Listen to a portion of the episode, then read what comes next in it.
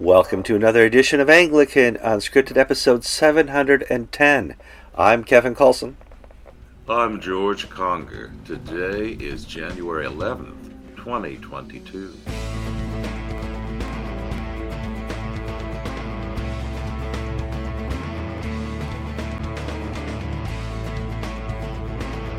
All right, thank you for joining us for another show of Anglican Unscripted, where two gentlemen sit down in their chairs in front of their webcams and talk about all things Anglican, the Christian news, the secular news that goes around the country. And we try and compact this into 45 minutes. It often goes an hour. We'll see what happens today. We're up against a time stop. I have to be done by 11:30. We'll see if that happens. George, I woke up this morning and I was in the polar south. A little cool down here for you. Yeah, so Yes, you we- get wool suit on there. Well, I've got one of my wool. I've got my wool jacket on. My, the wool jacket I have. I've got a tweed one, but uh, no. It uh, on Sunday after church we went to a, what, the community pool in our development and lay out in the sun. It was 80s, beautiful sunshine.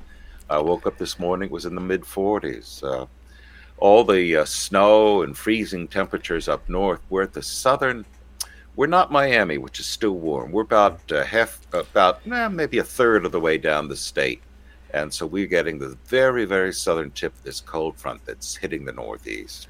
Yeah, it's uh, But we- it's still beautiful here. oh, it's beautiful. There's It's- still golf. There, you know, as I was getting dressed, I looked out. There's still golfers teeing off at the first tee time at 7:30, they just, they just don't have uh, lo- short pants on today. They've got Yeah. long pants. long pants. Yeah, I'm watching the uh, my neighbors walk by with their, their King Charles dogs, and they're all dressed with their parkas. So, you know, I, I'm- in good company down here with the people who think it's a, a tad bit chilly. In fact, what they do down here in, in the this RV community is people have little plastic uh, coverings that go around their golf carts. So when it gets really cold, they zip it down and they make their little uh, golf carts a, a warm. Uh, uh, what type of car was that? I'm sorry. I'm being distracted by drivers going by here. I should I should have my office studio somewhere else. Um, they don't like cold down here. Is my, my point, George. Uh, lots of news to cover. Uh, I'm going to bring up my, my notes here. Uh, did we decide on a good story? Uh, yeah, let's. You want to do the cake story? That's a good one. That's a good one. Okay. Uh, the, there's a cake. There's a story that has got the news pop title, uh, "The Gay Cake uh, uh, Story," and that said, Ashers Bakery, which is a family-owned bakery in uh, Northern Ireland in Belfast. a Number of years ago, was asked to make a wedding cake by some gay activists that uh, had a pro-gay wedding uh, theme. Well, Ashers Bakery declined. They're Christian owned and they're outwardly, and avowedly Christian. Mhm. And it went through the British court system and the and the British human rights uh, people, Northern Ireland Human Rights Board, tried to basically force them to do this. It went to the UK Supreme Court and they won all the way up the ladder. But the gay activists continued to pursue them and took it to the European Court of Human Rights.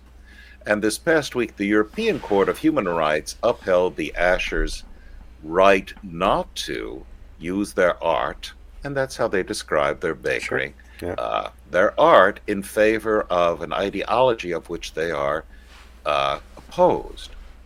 Um, it's sort of the opposite uh, re- response that we are seeing in some states in the United States. Well, Um, we- we had have the this famous baker one- out in Colorado. Yeah, uh, the most famous one here in the United States is the, the Colorado baker who won at the level of the Supreme Court, but that wasn't enough. They keep taking him back to court. Another uh, gay activist will call and order a cake. He will refuse to make it on the basis of this is art, and you're like, it's like forcing me to sing at a gay wedding. You can't do that. Uh, why can you force me to make, to make a cake? I'll make you a cake. I will just not put your message on the cake. You can come here, you can buy a cake. The same with the Irish bakery. You can buy a cake without your message any day you want. Uh, you can't force us to uh, put your ideology on our cake. The European Court agreed with that. The Supreme Court did not make that decision. The determination of the Supreme Court here in America was that the uh, government of Colorado overreacted in the uh, with the gay baker. Not, not the gay baker, the gay cake. Uh, Yeah, person. and- so this is a, not as, as straightforward as uh, people think because there's a, you know, from a, from the American past, uh, I think some of us uh, can remember uh, when restaurants were segregated. Mm-hmm. That uh, certain restaurants would not serve blacks, and so on and so forth, and that was overwhel- That was that was basically forbidden. discrimination on that you know, if you offer a public service, you cannot discriminate on that basis. Our government now, rightfully said you can't do that because this is yes. food.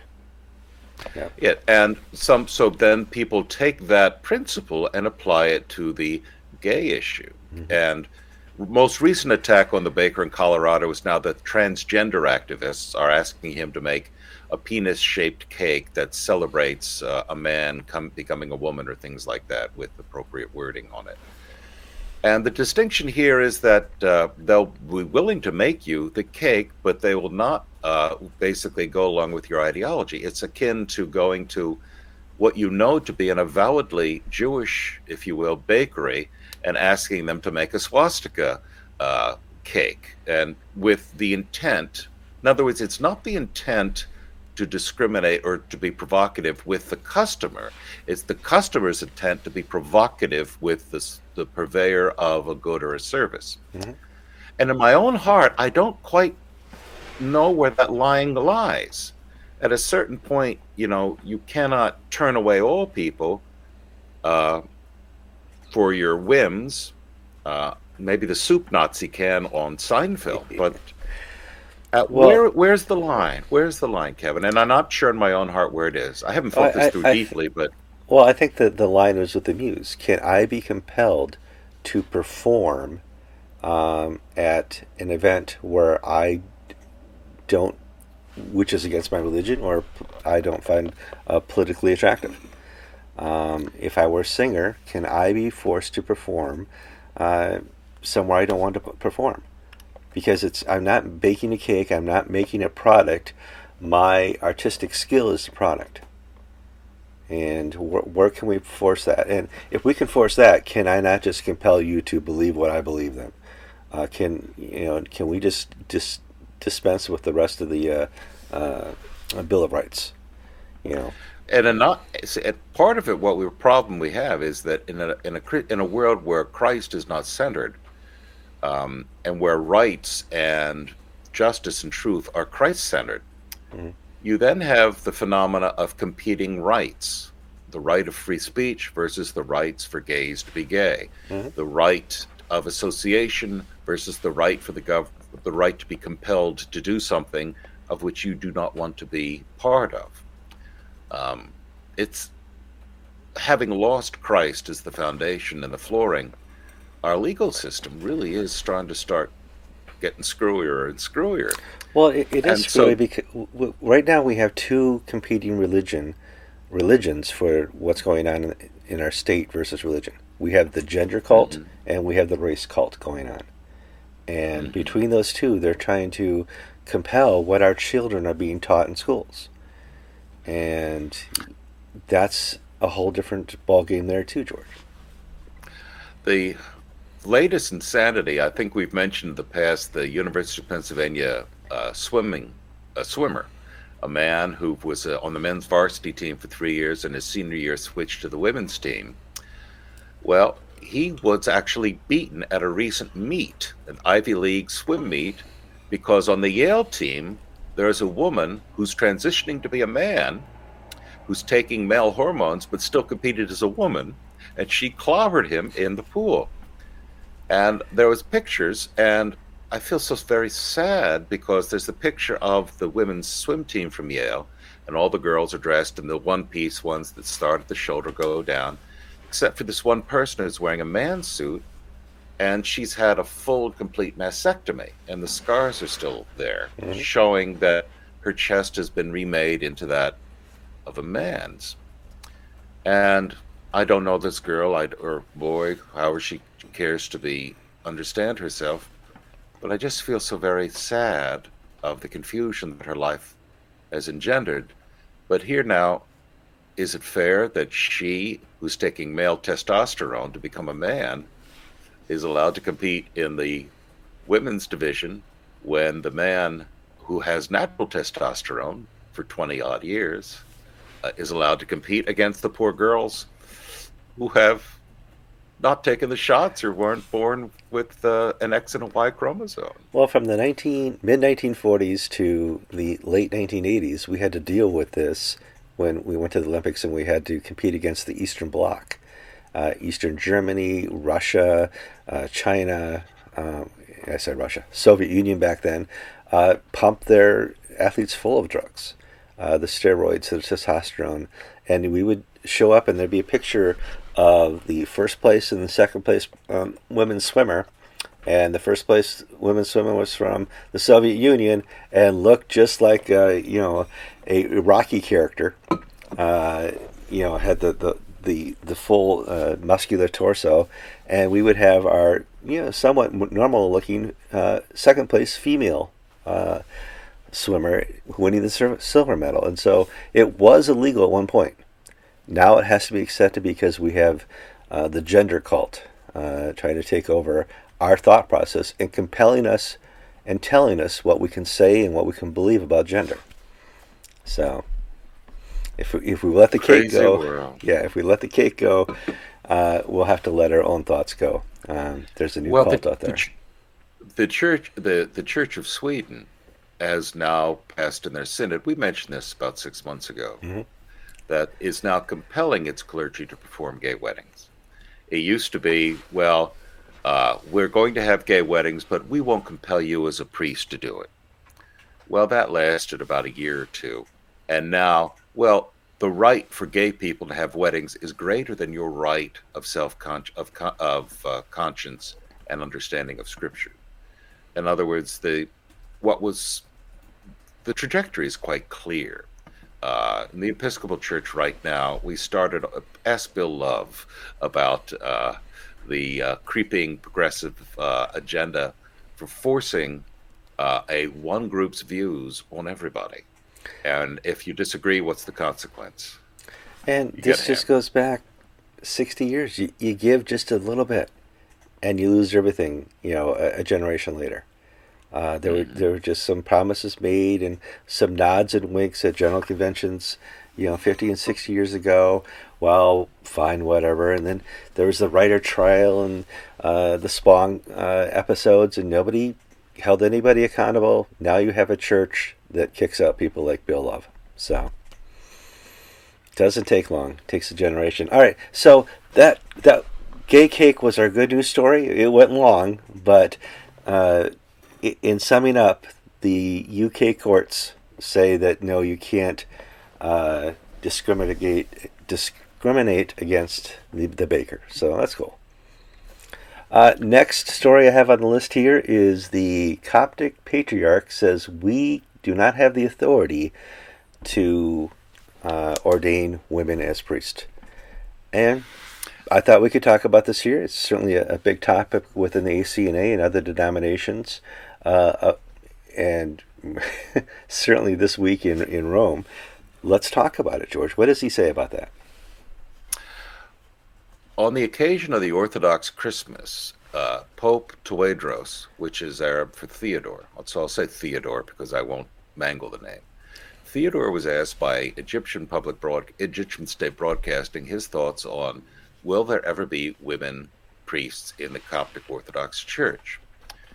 And this has been prompted by the news in Europe of the the decline of the traditionalist wing of the Catholic Church and the rise of the progressives in Germany and France and Austria and places like that. And Theodore responded saying, "I don't, we don't, as a church, have the authority uh, because to have women clergy, because there's no biblical basis for such a thing."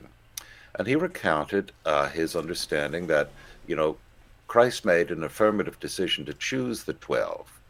There were women who were part of the early community, the Marys, Mary Magdalene and mm-hmm. Mary of Mary and Martha and whatnot. And the, yes, they sat at his feet. Yes, they were his first witnesses to the resurrection. But they did not receive an affirmative commission to be apostles and disciples. Therefore, and we draw the priesthood from that understanding, Theodore says, Therefore, we cannot add to that uh, and create women priests unless the whole of the Christian world moves as one on this point. Now, you may say, okay, that's fine. That's the Egyptians. Why should we care? Well, Theodore's statement has gotten tremendous play in the Catholic world and in the traditional Anglican world because he summarizes in in very succinctly some of the, the the main objections to women clergy and why this is such a hot button topic is well hasn't this been settled in the episcopal world since 1976 well it's because francis is worrying a lot of traditional catholics that he's become an anglican on divorce and remarriage that he's become an anglican on uh, communion for non-Catholics that he's going down the Anglican road. Being slightly satirical when I say Anglican. There. Well, no, hold on. Going... We've we've we've said that he's an Anglican Anglican wannabe. It's, it's, it's we're being slightly satirical here, but you know we we need to face Fran- facts. Francis has set up commission to study women deacon women in the diaconate, not mm-hmm. deaconesses, but women deacon deacons. And the way the commission is sort of set up, what we're hearing from the chatter is that, you know, you'll set up the commission with the idea here's the answer we want to get. Now find me the way to that answer.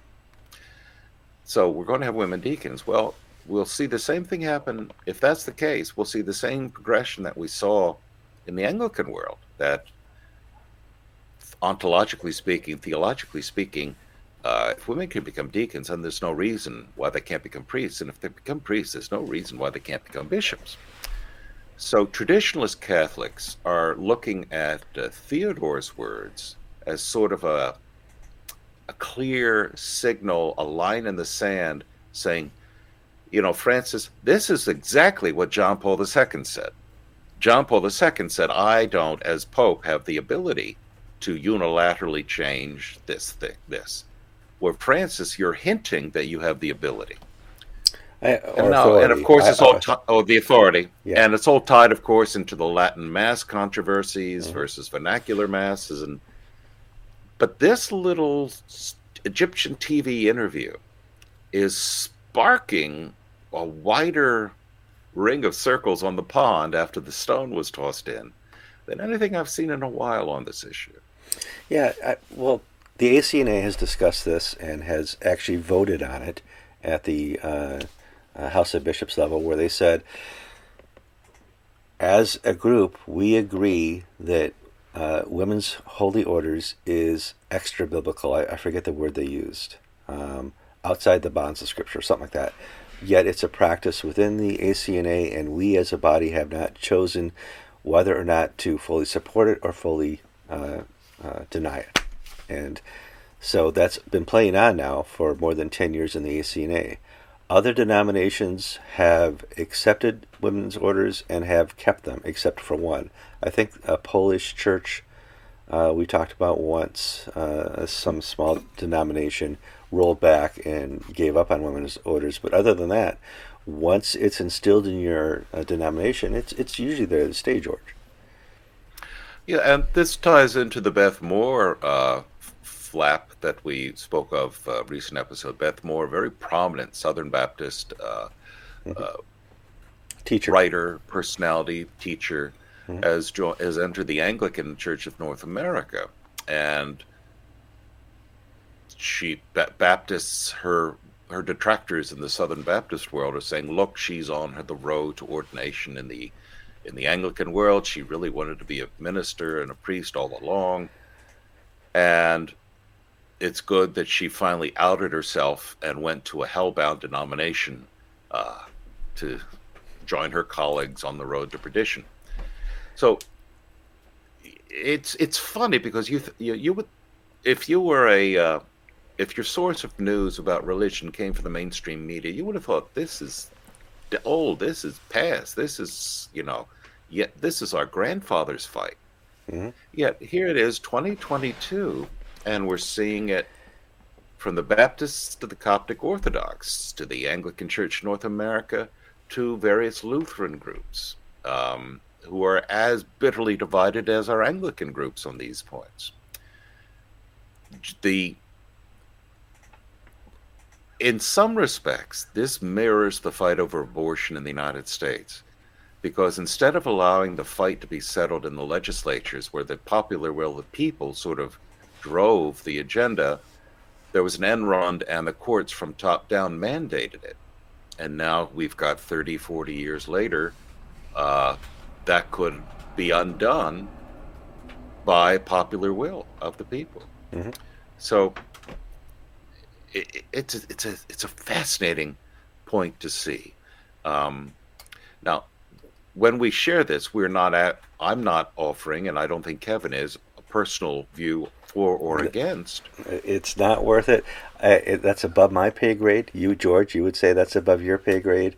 Um, uh, my basic understanding, and I've dealt with this my entire Christian life, is if I'm at a church, I work with what I got you know, God, if God has me at this church, I work with what I got, and th- th- I can't ask any more of my Christian brothers and sisters to do the same. So, but but what I think I find most exciting is that this is forcing people back into the Bible. Mm-hmm. In other words, the early arguments within well, my knowledge comes from the Anglican world the early arguments in the Anglican world were not scriptural, they were sociological, they were theological. They were pseudo historical. Priscilla and Aquila, were they men? Were they, was Prisca a man or a woman? And it's almost like a Johnny Cash song, "A Boy Named Sue." I mean, trying well, to to find something based on that. I, but, I need to stop. Hold on. What they did in the Episcopal world was rebellion. Okay, they were going to take it up in General Convention. But instead, was it Philadelphia? Where did they eleven? Yes, or, Philadelphia. Philadelphia. Uh, eleven uh, women were ordained into the Episcopal Church outside of the permission of General Convention. Mm-hmm.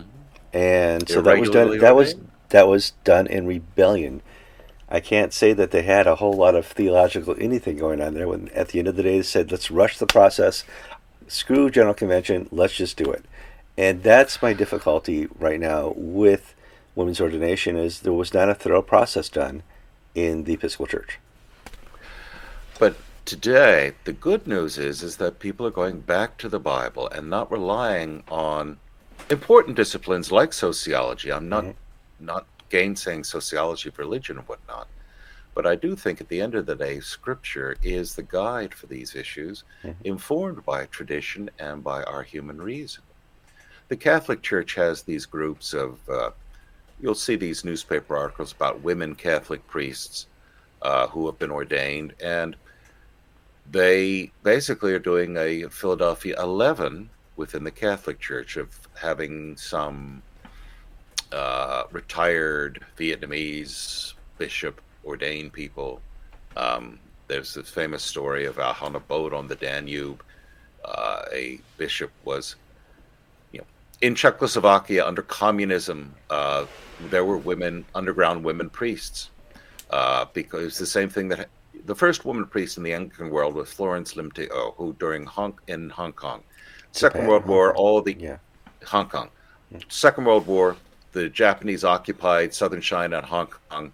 The white, all the uh, Chinese male priests were either rounded up or killed. Uh, the European priests were rounded up, and basically the women, religious workers, were left alone. And uh, I think it was Bishop Hall decided to ordain Florence from a deaconess to a priest in order to allow the celebration of the Eucharist while the, pre- the priests were all, you know, in hiding or in mm-hmm. prison. Same thing happened in Czechoslovakia in the 1960s and 70s. Uh, and women priests were ordained. And then once the walls came down, they basically, no, not anymore. And so that out of this tradition, you have recent innovations like the women ordained on a boat in the Danube uh, by uh, somebody from this tradition uh, and saying they're real Catholic priests. I'm not, You've got the jets taking off next door to you, Kevin. No, that's oh, a furniture truck. That's a furniture truck. Well, the, the problem, George, is we have really good microphones, so any outdoor traffic gets picked up real quick. And but you know, there's that reality is we have our experience that I can name uh, women priests who I trust and would would serve with because of the experience and the reason. Mm-hmm. Um, I fully understand the difficulty the ACNA is having in this, where a lot of the bishops, when it came down to the vote, they said, listen, uh, we do not agree with women's ordination, but the cat is out of the bag. There's not a lot we can do to pull back uh, this, and we're just going to see how it plays out. All right, whatever. You know, I, I, I could, you know, Kevin is not coming down on one side or the other here on camera, uh, and I, George probably isn't going to either but it's this is a reality that will continue working its way within the church because there was never a really good theological discussion or decision by general convention uh, that was not prompted by the rebellion. And but I, I don't. The work I, is go on. Now, I, well, the work is being done now, mm-hmm. and on a theological, sociological, scriptural basis that is so encouraging and so exciting Oh, Kevin, who was your first co-host? His name just went out of my head. William Witt. Bill Witt. Bill Witt. Bill, Bill Witt. Mm-hmm. Bill Witt is an evangelical. He's a professor at Trinity Seminary, mm-hmm. and he has written some wonderful stuff on on the merits of women priests within the Anglican and Christian tradition. And that sort of work done by people of the caliber and, and integrity of Bill Witt wasn't done at first. It's being done now. And I, I, I, think that's a wonderful thing for our church and for all churches. The discussion. Eh, once again, George and I are not taking sides. Don't go, you're so pro, you're so anti. Nope, nope. We're trying to just lay out the story for you. You know, we know what a trigger this issue can be. All right. And just so hear us out. You know, Anglican Unscripted is not coming down on one side or the other, even though we probably both agree. And we probably don't even know each other's position because we really want to keep this as clear as possible. George, let's move on to another story. We got uh, like uh, 15 minutes left in the program. Rod Thomas, a bishop in the UK, is retiring. And it's notable because it wasn't on the diocesan website. They didn't make a big deal out of his retirement. And more notable this week because of who gets to choose the successor to Rod Thomas. What's the story, George? Rod Thomas is the Bishop of Maidstone. That is the flying bishop for conservative evangelicals in the Church of England. Uh, he's a suffragan, technically, of the Archbishop of Canterbury. Hold. Now, go, here, hold, hold, great chance to, to let new audience members know what's a flying bishop? Flying bishop is a bishop who does not have a geographical see, but has area across many dioceses uh, to provide uh, pastoral and liturgical and sacramental services for those who are opposed to women clergy or to the theological bent of the establishment. We have flying bishops for Anglo Catholics in the province of York, uh, Bishop, Bishop Beverley, uh, Richborough in the province of Canterbury, in the Diocese of London, we have the Bishop of Fulham, and then we have one evangelical flying bishop who covers, I think, both York and Canterbury, if I'm not mistaken, and that's Rod Thomas. And Rod was a very senior figure in General Synod among conservative evangelical circles, and he's been uh, he's announced his retirement this October. Now, the circumstances that Kevin was alluding to to the announcement of the retirement are, I think, interesting from a press perspective. It's not on the website of the Diocese of Maidstone. Uh, it's not on the. It wasn't coming out of Evangelicals Now, the magazine newspaper of which Rod was the uh, chairman of the board. It came out of the English Churchman, an independent publication uh, whose publisher, uh, Chris Pierce, friend of this show, mm-hmm. he had the story before anybody else, and Rod Thomas made sure he had it. Now, why would Rod do that? Well, it came the same week that Stephen Knott was appointed the Archbishop's appointment secretary. And Knott is the married, uh, married or partnered gay man. He's actually married in Mhm. the Scottish Episcopal Church. He's going to be the one who picks Rod Thomas's successor. Now, if you want to cause hysteria, more than the general hysteria, you have an out gay man who's an activist on this issue responsible for picking the uh, successor to Rod Thomas. Now, of course, they'll have two choices. You know, it's a pick a card, any card, and you'll get the card the dealer wants you to have. That's right. There's an episode of Yes, uh, Prime Minister on uh, the appointment of bishops of the Church of England. And it was those 40 years ago. It's still as pertinent today as it was when it was then. But the question is this is Stephen Knott's first test. Is he going to be able to put out somebody whom conservative evangelicals recognize as one of their own, as one who will be able to stand for what they stand for, to provide what the Flying Bishop provides for? Or will this be somebody like Justin Welby, who was called an evangelical, but whom other evangelicals would not call an evangelical? But for the establishment, he's a evangelical. Yeah, maybe, maybe not. Yeah. All right. So that's the story with Rod Thomas. Let's get down here. Do we have here any last stories? Oh, the Russian Justin story. Welby. Yes, Justin Welby has an unforeseen ally. Uh-huh. We've report we've reported on the flap over Christian persecution of Jews and of Jewish persecution of Christians in Israel and the Palestinian territories. The alleged pers- Jewish persecution of Christians. Absolutely. Yeah. and could you mention who you're going to have on to talk about this? I'm going to have on a priest from an Anglican church in Jerusalem uh, talk about uh, the real story uh, and tell us what he can tell us without uh, uh, hurting political ties. We'll see what happens there. Uh, about what real persecution looks like in Israel, uh, what. Uh, uh, j- wait for the interview. Uh, hopefully, I can talk to Okay. him Thursday or Friday, but uh, I'll be talking to uh, Father David Pileggi. So, be fun to talk. Well, Welby uh, backed a statement and co authored an op ed in the Times by the Anglican bishop in Jerusalem that blamed Jewish uh, settlers for persecuting uh, Christians in the Palestinian territories and in Israel. The response from Jewish groups and conservative groups was that this is nonsense. The number of Christians in Israel has grown dramatically.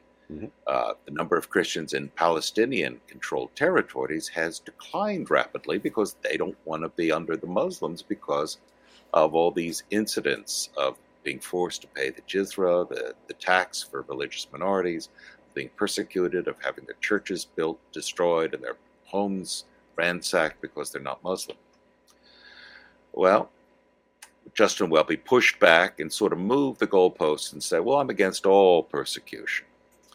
Well, good old Kirill, or Cyril, as you Cyril. would say in English. So, yeah. Cyril, the patriarch of the Russian Orthodox Church, has jumped in and given Justin Welby his wholehearted support about the Judaist uh, radicals, the Judaist terrorists. You know, it's like Islamist terrorists. Kirill has come up with Judaist terrorists persecuting Christians in the Holy Land, and how this is terrible, and the Russians must act to protect uh, Christians who are being persecuted. Now, for those with historical memory, this was the reason for the Crimean War of the Yes. 1850s. the Russians, the Russians want, wanted to go to war with the Ottoman Turks because the Russians claimed they had to protect the Christian holy sites for the Orthodox in Israel, and the English and French, Sardinians, and the Turks all said, "No, you don't. You're just trying to move south." Things never change. Patriarch is doing what his predecessors politically did 150 years ago, 170 years ago. Yeah. So, So I but hope now Justin Welby, Justin Welby has this guy in his corner, and I think he's not probably too happy with that. No. Uh, George. I can't. Uh, crazy. All right. So that's the show for this week. We got all the stories covered. Uh, going to tape again, even though I have the interview with David Pileggi. Hopefully, George and I can get on the taping then on Friday, and we'll let you know what's happening the rest of the week. I'm Kevin Kallsen. And I'm George Conger. And you've been watching episode 710 of Anglican Unscripted.